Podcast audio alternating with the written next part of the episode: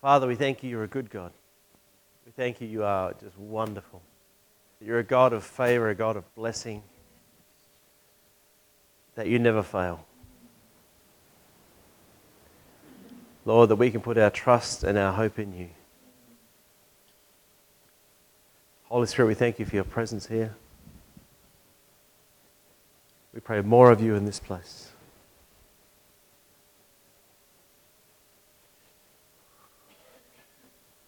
More of you, Holy Spirit. Bring change. Bring healing. Bring forgiveness. Bring your love. Bring your peace.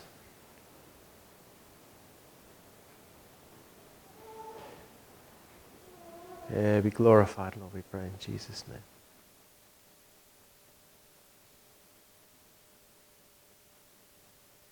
Amen. Amen. Last week, God talked about God being good. There's a song by a guy called Don Moen. It says, God's good all the time. And all the time, God's good. But I guess um, what surprised me a little bit was the response of some people in, in hearing that. And, and it's like you say to people, God is good, and they go, yeah. But then at the end of the sermon, it was like, wow, you know what? Oh, it's good. It's like it, it dropped a few inches from being somewhere up here to in here. And it sort of comes from this whole misunderstanding of who God is. But the misunderstanding is sort of people go, well, in the Old Testament, you know, God did this and God did that. Well, that's actually not a right understanding of God either. Because, you see, the God of the Old Testament is still good. He's not horrible and mean and full of all these rules. He's actually good. Because the Bible says that He's the same yesterday, today, and forever. And those words were true yesterday, which means He was the same the day before yesterday. If you want to keep going back, it works all the way since time began. So He's always been good. And what I really, as I was praying and, and really just seeking God and, and reading Romans and going, oh, so much material, how do I preach this in half an hour? As I came down with seven sermons in five minutes, all of them about two hours long. Comfortable? as long as the drink's on. So we're not looking for a church building, we're just looking for a pub. We'll bring the drinks. Sorry? Yeah, yep, they did. What's it called? The shed. Place for drinking. Where were we? That's good. so, what I thought we would try and do is, is understand, I want us to understand covenant tonight, which is a really seriously heavy subject to preach when this atmosphere is in the room. I don't know how far we'll go, but we'll keep pushing on. Because if you understand covenants, you understand your relationship with God. And if you understand your relationship with God, you understand who God is. And when you understand who God is and what our relationship with, is, with Him is and what our covenant with Him is, it will create breakthrough in your life and you realize that God is good all the time. And that there is actually nothing you can do to separate yourself from Him and His love. So it doesn't matter if you walked out the door right now, met the first person you saw, and punched them in the face, and they fell down dead. God still loves you. I'm not recommending it. But God would still love you, and He would still forgive you. And it would be as if you had not done anything. That went over like a lead balloon. Need, we need to understand covenant. So let's work out what covenant is. It really is easy to do when your head's clear. I'm blaming you. I've had this all afternoon. I'm sitting in my room going through the sermon while they're doing worship practice in the lounge, and they did like four songs, you know, two minutes, two minutes, two minutes, drinking song, one hour. and I walked out and said to Dayle, as though I needed more after sitting in the presence of God to walk in and have that tonight. So you're not doing it tonight? I said, yeah, we are. A covenant, we can do this, is an agreement between two parties. Can I turn that off? It's an agreement between two parties. So if I said to you, I'm going to buy your car in a week's time for X amount of dollars, and we signed a bit of paper that said that, that would be a covenant. All right? It is legally binding. If I come to you and I give you X amount of dollars, you are legally bound to give me your car. Or you are legally entitled to come and see me and say, Where is X amount of dollars? Because you have promised to buy my car. And there'd be a clause in there that if I did not do that, then I would have to compensate you in some way. Or if you didn't give me the car, you would have to compensate me in some way. That's a covenant agreement. Right? It's an agreement between two parties. And this is what God brought about. He got his people. In fact, it starts way back with Adam. But probably the most notable one is actually the one he has with Abraham. God makes a covenant with Abraham. He says, If I will be your God and you'll be my people, I'm going to bless you abundantly. That's all there was to it. What a great covenant. All Abraham had to say was, Yep, you're my God. And he was blessed abundantly. And he was, wasn't he? I mean, this is the guy that takes on four whole kingdoms with his private army and wipes them out. And then takes the spoils and gives them to somebody else because I don't want you to say that, you know, you made me rich. That's how wealthy he is. And you know what the New Testament tells us? Tells us in Hebrews, tells us in Romans. It says that we are the seed or the heirs of Abraham.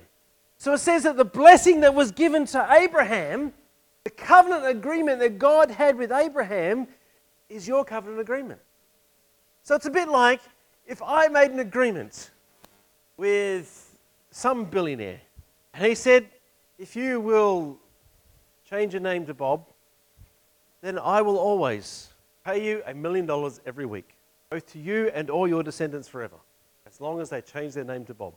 So when I died, right, if one of my children goes, I'm now going to be called Bob, and let's go with Ben because it probably works a bit better, then that agreement would still stand. And that person would have to pay him a million dollars every week because he changed his name to Bob. And if in 400 years someone was one of my descendants was changing their name to Bob, the descendants of this other person would still have to pay them that amount of money. Wouldn't be worth much then, but you know. Do you get how it works? It's the same with the covenant that God made with Abraham. That as the seed of Abraham, we have the same covenant. The only condition is what? That he be our God. That's all there was to it. Let's go to Deuteronomy 28, and we'll come back to Romans. Can I turn this heater on behind me? Because it's a bit cold. All right. Deuteronomy 28. So is my Statue of Liberty impersonation. Hey? it's because she's French. now, Deuteronomy 28. This is a covenant agreement. Okay. It says, now it shall come to pass, if you diligently obey the voice of the Lord your God, to observe carefully all his commandments I command you today, the Lord your God will. So there's two parts to this agreement. It says, if you will do this, then God will do that. That's a covenant agreement. All right? This says, if you will observe carefully all his commandments, do everything he says, he'll bless you above all the nations of the earth. All these blessings will come upon you not just come upon you, but they'll actually overtake you. All right? So they're going to be coming so fast you can't keep up with the blessings. But see, most of the church doesn't understand covenant. And they have this God is not good mentality. They may say God is good, but they don't live like God is good. They don't act like God is good. But it says, if you obey what He says, all these things will overtake you. You'll be blessed in the city and blessed in the country. It doesn't matter where you go, you'll be blessed. All right? The fruit of your body is, and your children will be blessed. The produce of the ground, the work that you do, increase of your herds, increase of your cattle, offspring of your flocks. In other words, all the things that you do will be blessed. Blessed will be your basket and your kneading bowl. Pantry, your fridge, your freezer, and all its contents are blessed. Blessed when you come in and blessed when you come out. Let, us understand for a minute the word blessed. You know, we look at the word blessed and it's like someone sneezed, being, oh, bless you. And it has no meaning attached to it. It's like a recognition that you sneezed and we're getting over that awkward moment of you sneezing. But the blessing, what does blessed mean? You know what blessing means? Happy, fortunate, to be envied. That's what the word blessed means. It means that this is going to go your way. So when it says, like, the fruit of your womb are blessed, it says that your children are happy and fortunate and to be envied. Now let's put that into context. Do you envy somebody who lives in a cardboard box? You get jealous of somebody who drives the car that's falling apart? that's in 200p. See, I mean, you've got to think about that. I mean, this is where we get religious as Christians. And we go, oh, but God doesn't mean that. He just means spiritual blessings.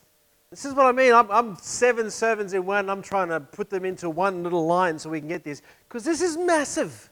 There's so many bits to this that, that we have just grown up wrong because the world says it's wrong, and the church has picked up what the world says and says it's wrong, and we've done the work of Satan in being wrong. But we got to change our thinking because you see, the Bible says that what is bound on earth is bound in heaven, what is loosed on earth is loosed in heaven. If it's a spiritual blessing, it has to have a natural result. If you don't believe me, look at salvation. You can't get saved without your life changing. But salvation is a spiritual blessing, isn't it? You know, if I accept Jesus as my Lord and Savior right now, there may be nothing different about me. You can look at me and go, You just said some words, but you look the same. But then over time, my life starts to change. I develop a conscience that I can't go and smack people in the face. Heading to the pub and getting totally sloshed is not a good idea. If I want to get drunk, I've got to go to church. and my life starts to change. A spiritual blessing has a physical outworking, right? It isn't always instant, but it happens. It'll happen every time if you let it. Right? And God has blessed you with how many spiritual blessings? It says every, all. He has blessed you with every spiritual blessing. So let's go through some of the spiritual blessings. Things like He paves the streets with gold. Technically, if you take that spiritual blessing, you can pave your driveway with gold. Probably not a good idea. You might be repaving a lot. But that is potential. I mean, if we think, oh, but, you know, and our religiosity rises up, and our tradition of church rises up. Because somewhere in there, we lost the fact that we are blessed.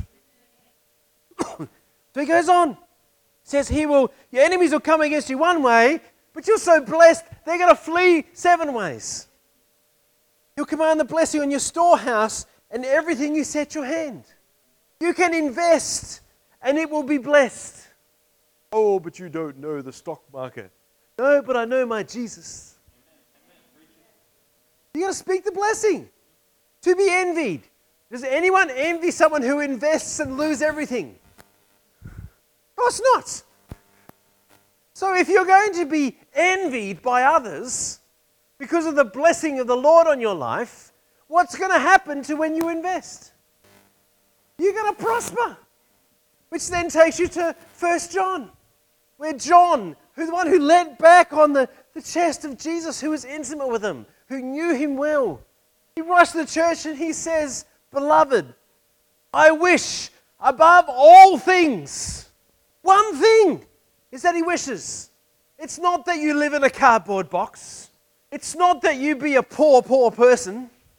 He says, Beloved, I wish above everything else that you prosper and be in good health. That's his prayer for the church. Not that you may know him spiritually. Not that, you know, you may have nice meetings together, but that you may prosper. Because you see, you can't prosper unless you're in relationship with Jesus Christ. And you can't be in relationship with Jesus Christ and open to everything He has for you, and there's a key, without prospering. That's why Romans says, a bit further on in chapter 12, we haven't got there yet. He says you get transformed by the renewing of your mind. You see, when you receive salvation, it starts to transform you because you start to spend time with God and you start to think like God. It starts to change how you act. But the problem is we stop listening to God on some things and we start listening to some people who are very religious. It's time to stop listening to the miserable religious and the church traditions that come out of an age where things did get messed up. And so they went, we don't want to get caught up in the messed up. So rather than being a moderate response and going, well, that's a bit excess, let's work on what's going to lead us to God, they went, let's go totally the other way. That's a bit like saying, these people are eating too much cheese, so we're never going to eat cheese again. These people have too much dairy, so we're never going to have dairy again. They wonder why you have osteoporosis. Whatever that thing's called. You know, oh, we're all suffering with our brittle bones. We'll eat some cheese. Oh, no, we can't. They're eating too much cheese over there. Why do we do that? We think someone's getting too excessive, and so we run the other way and we miss out on the blessing of God. Just because somebody takes God's word and does it wrong doesn't make God's word wrong. All right? This isn't even my sermon. He says, He'll establish you as a holy people. The earth shall see you are called by the name of the Lord, and they'll be afraid of you. You walk to the work, I'm a Christian. We're not afraid of you, you're just a wacko. It says they'll be afraid of you. You know why they're going to be afraid of you? Because when you are blessed and to be envied, God gives you power. Actually says he gives you power to get wealth. Romans chapter, Deuteronomy chapter 8, go back 20 chapters. It says the Lord gives you power, about verse 17, to get wealth. And don't give me a spiritual translation of that word wealth. It's talking about the bucks. The Lord gives you power to get wealth, but it's on the same condition that you walk according to His ways. And this goes on and on and on. It talks about in blessing that you'll lend to many nations, but you shall not borrow. See, this is practical stuff. That means you won't be in debt because you're so wealthy you'll be able to give it away to others. You take that verse down there, verse 12, and throw it at your debt. Then I speak to you in the name of Jesus. The Lord says that I will lend to many nations, but I shall not borrow, so you're cancelled. You know, we have this thinking if I'm going to buy a house, I've got to go and see the bank. No, you don't. You want to buy a house? You go and talk to your dad. You go and talk to your dad. You're fighting against debt? Go and talk to your dad. It says, will open his good treasure of the heavens, give you rain in season, and bless all the work of your hand. In other words, the work of your hand will be envied. What you do at work will be envied because it's so successful. Ooh. Says you'll be the head, not the tail above and not beneath, if you heed the commands of the Lord and don't turn aside. And then he goes on, he talks about a whole lot of curses. And I'm going to read through the curses because they're too long and depressing. But the curses go something like this. Now, this is curses, all right? It starts with curses. If you don't believe me, you can read it when you get home. But this is where we've got messed up and we keep calling curses blessings. I want us to get clear on what is a curse and what is a blessing, and then I'll teach you how to deal with a curse. All right? Curse is negative. All right? If I curse you, it's not usually a good thing, ever. Right? If I bless you, that's a good thing. We got that? We need to be really clear on this because this is really important. It's basic, but this is important. All right, the curses have things like you will owe so much money that you can't afford to pay that you will go bankrupt and be sold into slavery. That says to me that owing money Sounds like a curse where you can't afford to pay. Right? It says things like, You will be afflicted with every sickness and disease, and you won't be able to get over it. Right? Sickness is under the curses, it's not a blessing. Right? It says things like, You'll go to work and you'll fail miserably at whatever you try. You will be the joke of your workplace. That's a curse it's not a blessing. It says your enemies will come and they'll gloat over you. They won't come at you one way, they'll come at you seven ways. And they ain't going to leave. That's a curse. All right? These things are curses. They're listed under the curses, and it says at the top of the curses in verse 15, but it will come to pass if you do not obey the voice of God. Then these things come. You see, as a church, well, not this church, but as a body, the church has sort of gone, well, God sends these things to make us stronger. I'm sorry, but right back in Deuteronomy, he wasn't even doing it to make them stronger. It says, in fact, it says, if these things happen to you, you'll get weaker. Oh, but it turned him back to God. Actually, no, it didn't. It was God's mercy that turned him back to him. You keep reading, you read the details. It wasn't the poverty and the sickness and being dragged off to another country and losing everything they had that turned them back to God. It was actually God's mercy poured out upon them that turned them back to Him. It made them probably a little more open to Him doing that. But let's not spiritualize what is a blessing and what is a curse. Because God's been really clear about it. Now, what happens when you commit a sin? Because under that system, it says if you obey everything I've said, you get the blessings. If you don't obey everything I've said, the cursing. So, what happens? Because I reckon that somebody in this room sinned sometime this week. Okay, it was me, I admit. Right? So, if you sin, does that mean that you're out of the blessing and into the cursing? Because this is how we think, isn't it? We think we're not good enough for the blessings of God because we know our failings. And just in case we forget them, Satan will gladly come along next time we sit down to pray and remind us, yes? And I ain't talking to myself here.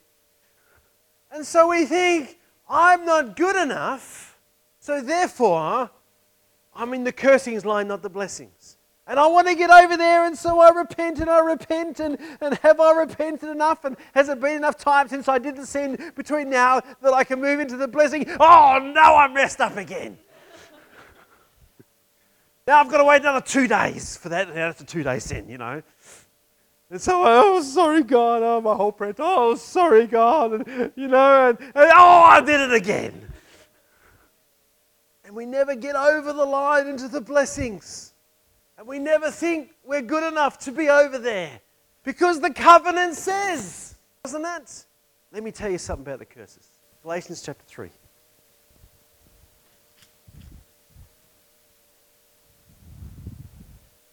Verse 10. All right. Now, this is talking about those curses and those blessings. All right? Because we're all stuffed up, therefore, we're in the cursing column, right? We feel like we are anyway. We think like we are and we act like we are. Yeah? Deep down inside, we know that can't be right, but we're thinking and we're acting and we're doing like we are. Right? All right. It's time to stop doing that. Because it says, For as many as are the works of the law are written the curse. For it is written, Curses everyone who does not continue in all things which are written in the book of the law to do them. So therefore, when you sin, cursed. You broke the covenant, it's over. Right? You broke the agreement. The agreement was do everything God says, blessings come upon you. You broke it, didn't you? Come on, fess up. I know, I know, I know you did. We all have. Therefore, the curse is ours. But that one is justified by the law in the sight of God is evident, for the just shall live by faith. Oh, hold on. Anyone here live by faith? Anyone accepted Jesus as their Lord and Savior? Did it take faith to do that? Cool, you're living by faith. Right? So you must be just. So how can you be cursed and just. Because just means you're right. Just means that you are justified, as in just as if I'd never sinned. So if you're living by faith, you're living without sin. So how are you living in the curse? What happened to it? Let me show you. I'm glad you asked that question. Yet the law is not of faith, but that man who does them shall live by them. Christ has redeemed us. Verse 13. Christ has redeemed us. It's a past tense from the curse of the law. What's the curse of the law? Deuteronomy 28. What was in that list? Sickness, poverty, debt, desperation, hopelessness. Christ has redeemed you from the curse of sickness. Christ has redeemed you from the curse of poverty. Christ has redeemed you from the curse of lack. Christ has redeemed you from the curse of sin. It doesn't matter what's on that list. Go home and read it. It's depressing. But you can sit there and go, Christ redeem me from that because it is written in the covenants. It's written in the agreements. Cursed is everybody who hangs on a tree. Right? So Jesus hung on the cross. The cross is a tree. It's two bits of wood. Wood comes from trees. Right? So it says it's cursed if you hang on a tree. And Jesus, when he was up there, he says he redeemed us because he took the curse and he nailed it to the tree. So that agreement there, that whole curse list, as far as you are concerned, because Jesus is your Lord and Savior, they've taken it and he went, and it's on the cross. It's not yours anymore. He took it out of your agreement. There is no cursing in your agreement. Your covenant is different to everybody else out there. Right? Let me leave you a little secret. Yeah, we have the Old Testament, and New Testament. Another word for testament is? That's actually more accurate? Covenant. See, you have the old covenant which says, mess up, you get the curse. We got a new covenant that says, no curses. He rewrote the old agreement. He rewrote it. He said, You've messed up on the agreement. So I'll tell you what, let's rewrite it. Let's just rip out all that cursing bit it's done with. Let's just keep the good stuff. That's what he did. So you got this new agreement. And it says things like, now I've lost my page. I nearly ripped my Bible doing that. It's the first Bible I've had that hasn't ripped with kids. Sorry, I was not picking up my covenant. It says, it says, it says, next verse, next verse. That the blessings, what's blessings? the good stuff, to be envied. So whatever you do, people wish they were you doing it. That the wish they were you doing it of Abraham might come upon you. How cool is that? So the blessings of Abraham, what was the blessing of Abraham? He said to Abraham, as far as you can see, that's your land. Go find yourself a hill. God, God gave me that promise before I even knew about blessings. And I was at Bible college, I to point out, my last year. But I knew nothing to teach me anything about covenants. but I was sitting in Bibra Lake, at the top of the hill in Bibra Lake, and I could see for miles. And I'm just sitting out in my backyard. I wasn't even praying. I was just sitting. It was like a wintry day. It was about October. It was a bit cold and I was sitting out in the sun because it was nice out there, and, and we had we were sort of almost at the top of the hill and had this nice sort of tiered backyard, and I'm sitting up there on the ledge, and I'm looking out over the area, and God says to me, He spoke in my spirit right there, and He says, Everything you can see is yours. That's an Abraham promise. And the blessings of Abraham, that was in 1995. By the way, when the drinking song was written in 1995. And you know, I've discovered when God speaks a blessing, you've got to act on the blessing. You've got to get up and do something. You can't sit back and go, oh, it's just going to come into me. No, no. You've got to act like the blessing is true. So we thought we'd start a church so we could take the land. Yeah? Because this land belongs to God. So when we pray into it, we're just taking what's already ours. This is Jesus' land. This is Jesus' land. God owns this land. And we're blessed in it. We prosper where God has put us. An interesting thought this week. Since I'm off my notes, let's just go with the thought. Guy was talking about, um, talking about church planning, funny enough. Um, but he was talking about spiritual warfare. And he says, you know, in Joshua chapter 1, we read about Joshua. He says, Be bold, be strong, go forward, it's all yours, go and take it. Paraphrase version, right? And it's like, yep, cool. But he says what's really interesting is he had to take out 31 kings to enact that. He had to go and fight 31 evil little snotty kings to take the land. It was his at Joshua 1, but it took him another 31 kings before he got him. This is the thing about the thing. First of all, you've got to get your head right. And that's what God does with Joshua. Get your head right, the land's yours. Be bold, be strong, be full of courage, go and take it. Got his head right, crossed over, took the land. God says the same thing to you. Get your head right. Understand the covenant agreement that is written in the blood of Jesus. You are not a poor loser. You are not a sinner. Even if you sin, you are still not a sinner. You are a holy, righteous dude. And I'd love to turn to Romans and show you my passage, which I underlined beautifully in my other Bible I don't have, and then is in my notes I just ripped up.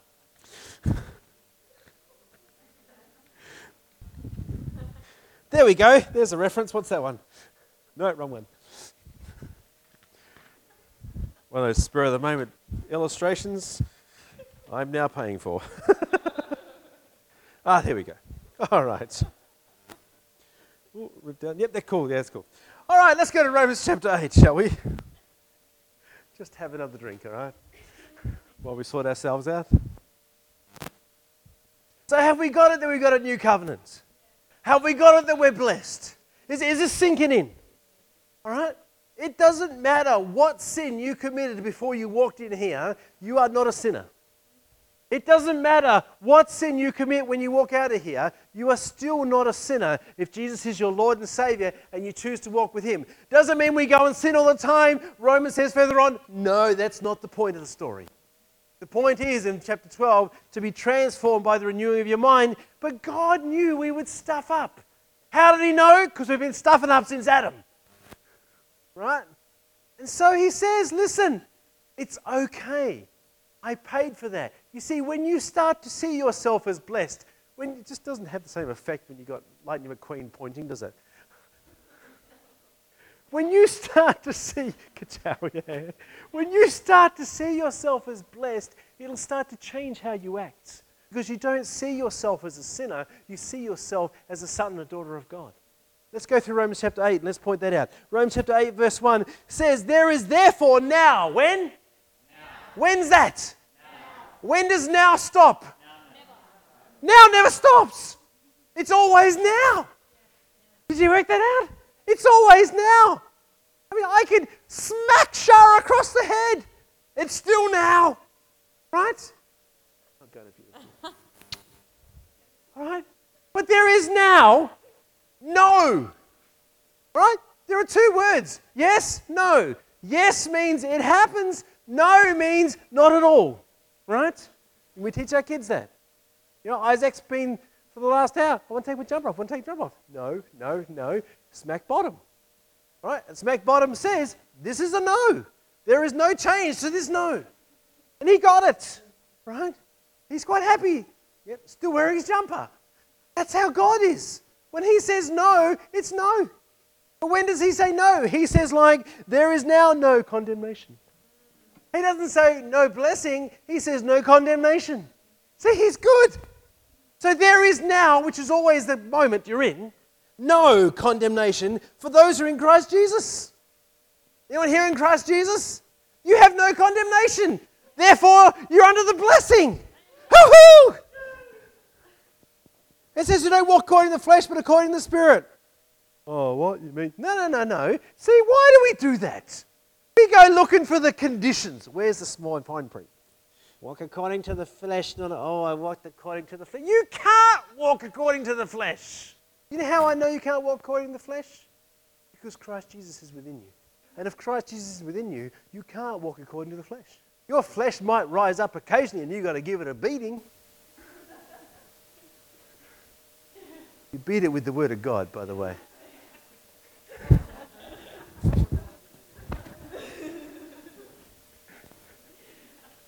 You beat the word of you beat your flesh by saying things like flesh you get in line with the word of god because i don't walk according to the flesh i walk according to christ jesus yeah.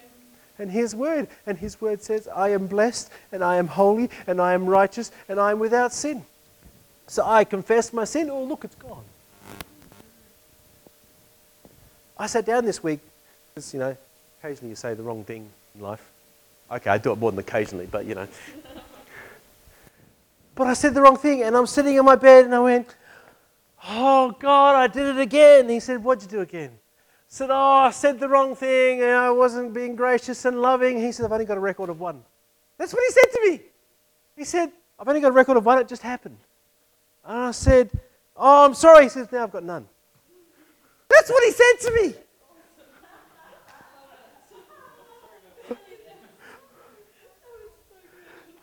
I mean, God's got a sense of humor. But that's what he said. I'm sitting there going, wow. Like it was that quick. So I can't say, oh, I'm walking according to the flesh, said the wrong thing, because God's going, what are you talking about? All I see is Christ Jesus. So there's no condemnation. So therefore, I'm under the blessing. Isn't that so cool? You can't get out of the blessing unless you choose to reject to receive it, which is about 90% of the church, sadly. I don't know why. Why do we want to do that? Why do we want to beat ourselves up? That's not humility. I had some guy try to convince me that humility is, is asking God for something, and humility is accepting his answer. And I said, What do you mean? And we're talking about healing. He said, It's like when you ask God for healing, and humility is accepting whether he says you are healed or not. And I said, That is a lie. He was a lecturer at Bible college in the middle of a tutorial. He said, What do you mean? I said, Will you show me in there where it says that God won't heal me? In fact, it tells me to boldly approach the throne of grace. And it says that by the stripes of Jesus, I've already been healed. So he can't deny me healing because he's already given it. I got an A. He didn't agree with me, but I changed the minds of about five other people in class. They said, I don't know what I believe about healing anymore. I used to believe what he believed, but now I'm not so sure. I'm going, hallelujah, because the word sets you free, doesn't it? Because the word is full of blessing, and God is full of blessing, and His covenant agreement that He cannot get out of. He can't get out of it. He has signed it with the blood of Jesus Christ. Is that you are blessed when you walk in and blessed when you walk out. You're blessed in the city, you're blessed in the country, your children are blessed, and the blessings of Abraham, which are surmountable, are all yours. Because you are totally without sin. Because God's got no record of your sin. All He's got a record of is the blessings of Jesus on your life. I got another verse for you. Hold on. Why you preach from a tablet? Romans 8, further down, verse 15. oh, I love this bit. I love this bit. Last bit, last bit. How are we going for time? Does anyone care? Sorry? Oh, I've got plenty of time. Cool. Romans 8, further down, verse 15. Verse 14 For as many as led by the Spirit of God, these are sons of God. If you're a female, just say daughters, right? It's not a gender specific statement, it's child of God. But that sounds really impersonal. That's why we say sons of God. Because it's a personal thing. Right? Right? So it's this. Verse 15, get this. For you did not receive the gift of bondage. Let me tell you, have you ever been sick? Anyone ever been sick? Does it feel like you're in bondage? Anyone ever owed any money? Does it feel like you're in bondage? Anybody go to work and things just weren't going your way and you got no way out. Anyone ever felt like that and felt like you're in bondage? All right. Where are they found? Blessings, curses. They're in the curses, which are no longer part of us. This, is good stuff. I'm telling you. I'm preaching myself happy. Hallelujah. For you did not receive the spirit of bondage again to fear. When you were sick, were you fearful? When you owed money, were you fearful? When there was questions about your work, were you fearful? He didn't give you that. Do you know fear is a sin? It's another sermon. but if you go to, go to Revelation, it says the whoremongers, the idolaters, and the fearful burn in hell. It's up there with being a whore or an idolater and a murderer. Ooh. Why would you be afraid? You're under the blessing. What are you worried about? All the stuff you're afraid of, that's just cursey stuff. All right, where are we? So you didn't receive the bondage again to fear. You didn't receive the curses. but you received the Spirit of adoption, by whom we cry out, Abba, as in Daddy, Father. Now, who's Paul writing to? The Romans. That's significant, hugely significant. Let me tell you something about the Romans. This is really cool. If you were a Roman, right, if you adopted somebody, they, there was absolutely no distinction at all between that person adopted and your own child. Just like today. But there was no distinction in that time. In fact, it was against the law to have a distinction. Right? It was against the law.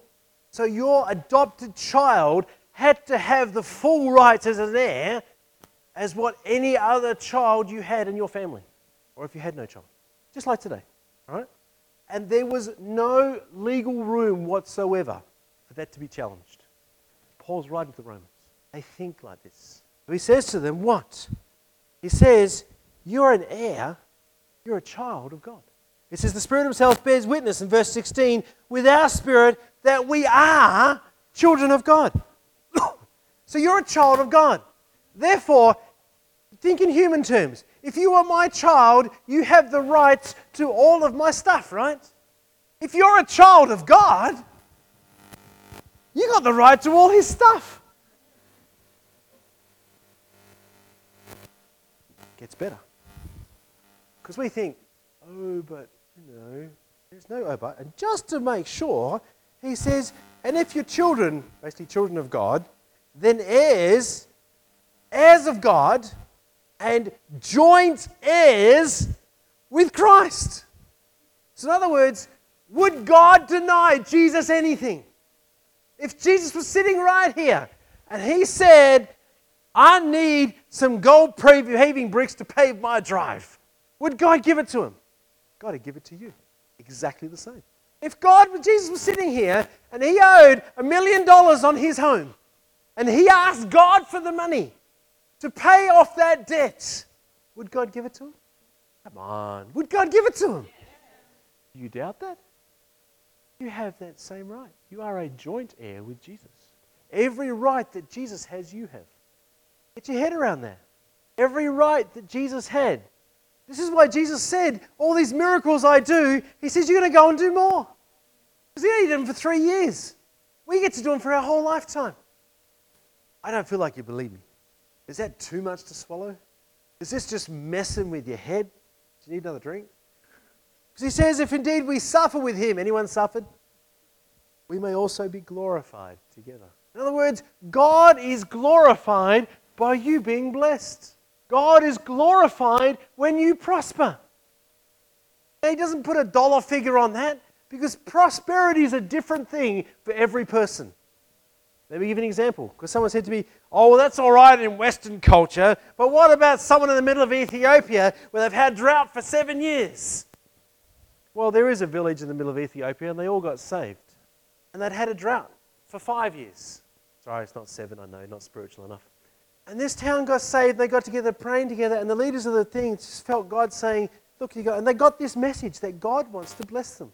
So they went out to their dam, which catches all the water. By this time, it had massive holes in it and cracks in it because, you know, it had all just thing. And they repaired the dam so it would hold water again. And then they went out in their fields and they actually tilled the fields and got them ready for planting as best they could without any water. And they took God at His word and said, God, you are the God of blessing. You said in 1 John that you want to prosper us and for us to be in health. Well, we need water to do that. It rained. The dam got full. They planted their seed and they brought in a full harvest of wheat while every other village and province around them was still in drought. It only rained on that area. Don't tell me it don't work all around the world. So guess what that village does? It takes its harvest, it brings it in, and it goes and ministers into the village next to it. And says, Hey, we've got water and food. We'd like to come and share it with you. By the way, let me tell you about Jesus. And that village gets saved. It got to the point where the villagers all around them got saved and they're bringing in this harvest all around. And it wasn't like they were waiting six months until the harvest, they were bringing in harvest in half the time to what it normally takes to grow. And they're ministering all around them. That's prosperity. God wants to bless you because when He blesses you, then you don't spend all your time worrying and praying about your money and about your sickness and about your relationships, but you actually take your money and your health and you go and use your relationships to get people saved.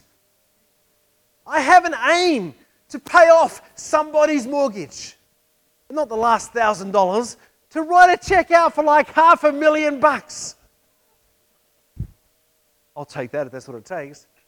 But that's my aim. My aim is to be so prosperous that I can walk up to somebody who's struggling and about to lose their house and say, Let me pay off your mortgage. By the way, do you know Jesus? I've given away two cars already. I gave my first car away. My annual income that year was $13,000. See, it's time to stop living by our income because that's a curse. You know, I'm on a fixed income. Well, unfix it. And this takes me to a whole new sermon, which I don't have time to preach, about the words that we speak and the things that we say. But let's just start with the way we think for this week, shall we? What's your thinking like? Are you still thinking you're condemned? Because God's got no record of your sin. Ask Him. Go and ask Him what He's got on you. What He's got is a list of blessings that He's already given you, but you haven't taken. Because you're His child. I mean, do you want the best for your child? Shara's sitting over here going, You want the best for me? You want to give me your car? You thought that, didn't you? I could feel it.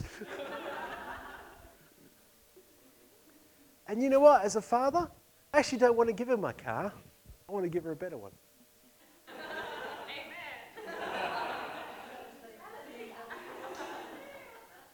Let's agree on that, you and me. Let's agree in prayer right now. Come stand up for everyone else. You going to agree with us? Amen. We're going to agree in prayer in the name of Jesus that God will bless me so much that I can bless you with a better car. Amen. Only conditions you've got to tell everyone how you got it. That Jesus gave it to you. Deal? Cool. Oh yeah. See, I want that for my daughter. And let me tell you, I've got failings. Don't believe me? Ask my family. God may have no record, but I'm sure they've got a couple. But that's God's plan. If I want that much for my daughter, I want to find a way of doing it, how much more does God, who's good? Because he says we're evil compared to him. He says, You being evil, as in the people that follow him, you know, want good things for your children, how much more does God want to bless us? We're going to change how we think and allow him. What if Shara says, Oh, I'm not worthy of a car? You know, just, just, give me, just give me a bike with broken wheels and I'll have it, you know. In fact, you know what? Just give me a bike without wheels and I'll push it. Because I deserve to suffer and, you know, I'm not good enough for you to, to bless me. What would you think of Shara? You'd think, gee, you're stupid. Take the keys. You know what I mean? And so I made a decision that there's got to be enough blessings up there that God just wants to pour them out. And if other people don't want theirs, I'll take them. But I think I'm going to be struggling to handle what He's got for me. Because God has good stuff for us. This is straight word of God. Question is, what are you going to do with it when you walk out of here? Because Jesus gives this parable of the seed. He says, and it sows, some of it lands on the side of the path, and the birds come and eat it, and it's gone straight away. He says, another stuff gets choked out by the world, and other stuff gets choked out by people and circumstances. And then there's the one that goes in good soil and actually grows up. What are you going to do with the word when you walk out of here? You're going to walk out here and go, when Satan says, no, You're not good enough, he's not talking about you. He doesn't know what you did. You know what? Neither does Jesus. He doesn't know what you did. He's got no record. I asked him, What'd they do? he said, As much as you. And I got nothing. Said, Blessing. What are you going to do with it? You're going to walk out here and let Satan steal your seed? When you get that note saying you owe this money or you have to pay this or you have to do that or you start to sneeze and he tries to steal away your blessing, you go, no, no, I'm sorry, but I'm under the blessing. You've got to be that good soil. Let that seed grow. It doesn't mean when you walk out of here tomorrow there's a million bucks in your bank account. But it does mean that promotion will come your way, that new opportunities will come your way that God will start to make a way through. That according to your faith, it'll be done to you. So meditate on the good stuff. Read Deuteronomy 28. Read it through. Pray it over your life. Change it. You know, you will change it to to me, saying, I do it. I do it every morning. I say, I'm blessed when I come in. I'm blessed when I go out. I have the mind of Christ. I am the head, not the tail. I'm above, not beneath. I am so wealthy I can lend to other nations without it worrying me. My fridge is so blessed it overflows with food. My pantry is so blessed it overflows with food. I've always got enough to eat. My investments and, and, and my bank accounts, they overflow with money. So much money going into them, the bank doesn't know what to do with it. God, God's got this abundant blessing schedule for us. But we've got to change how we think and understand that that old covenant gone. God was still good then. He's so good. He changed the rules. And he ripped the curses out of the Bible and gave it back with just the blessings. God is good. And you know what? He's good all the time. In fact, he's good now. And he's always good now. Yeah? Let's pray.